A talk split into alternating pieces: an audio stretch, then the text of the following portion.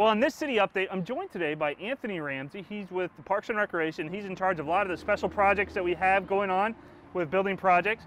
And we're here today on Linear Park. Now, I know you guys have been really busy uh, getting this section of Linear Park reopened because I think the last time I was here was right during Hurricane Matthew and the water was pretty much as high as we are now. And I washed out a section of the trail. So tell me what you've done so far here on Linear Park. Well, this section here is one of the nicest sections.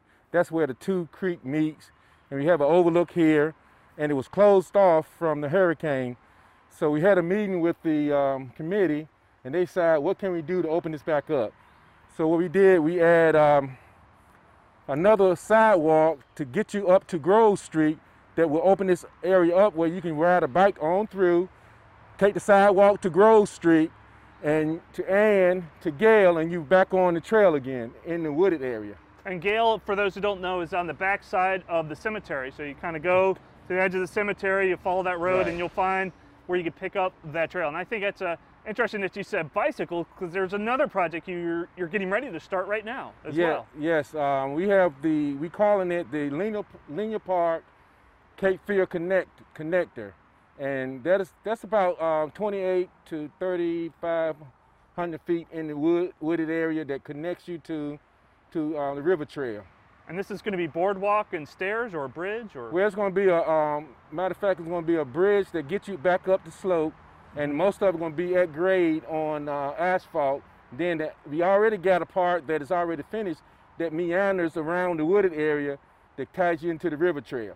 Okay, so once this is all done and the new section that connects both halves of the Cape Fear River Trail, you'll be able to bike all the way from downtown Fayetteville on trails and paths like this all the way up to Jordan Soccer Complex. That's correct. That's correct. So that's a really busy. You guys been a lot of busy and a lot of projects going on. And I talked to an engineer earlier today. They got another section. There was a section of the Cape Fear uh, Linear Park that was actually washed out during Hurricane Matthew.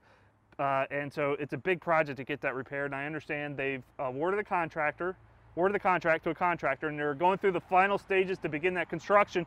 And it's a $7 million construction project to put in some pile, uh, put in some uh, uh, uh retaining walls. Yeah, some sheet walls, the retaining walls, shore it up, get that open, and then uh, so it's going to be take about 13 months once construction begins.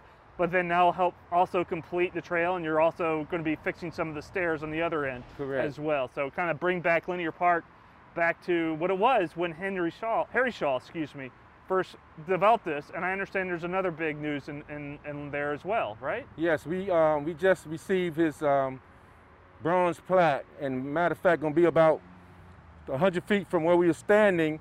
We're gonna build a monumental platform to put the plaque on. So as you walk past this area, you'll see his plaque with his picture on it and a little history of of, of uh, Mr. Shaw on that plaque. And we're renaming the park as well. Yes, we rename it to uh, Harry F. Shaw Cross Creek Linear Park. That's a great, I think, tribute to somebody who uh, for those who don't know, he was so instrumental literally making this park a reality, who pushed hard and got it to become what it is today. So it's really exciting to see uh, come back to what his vision was. That's right. And uh, to have it named in his honor. Well, I want to thank you for coming on and talking to us about all the changes and everything you got going on.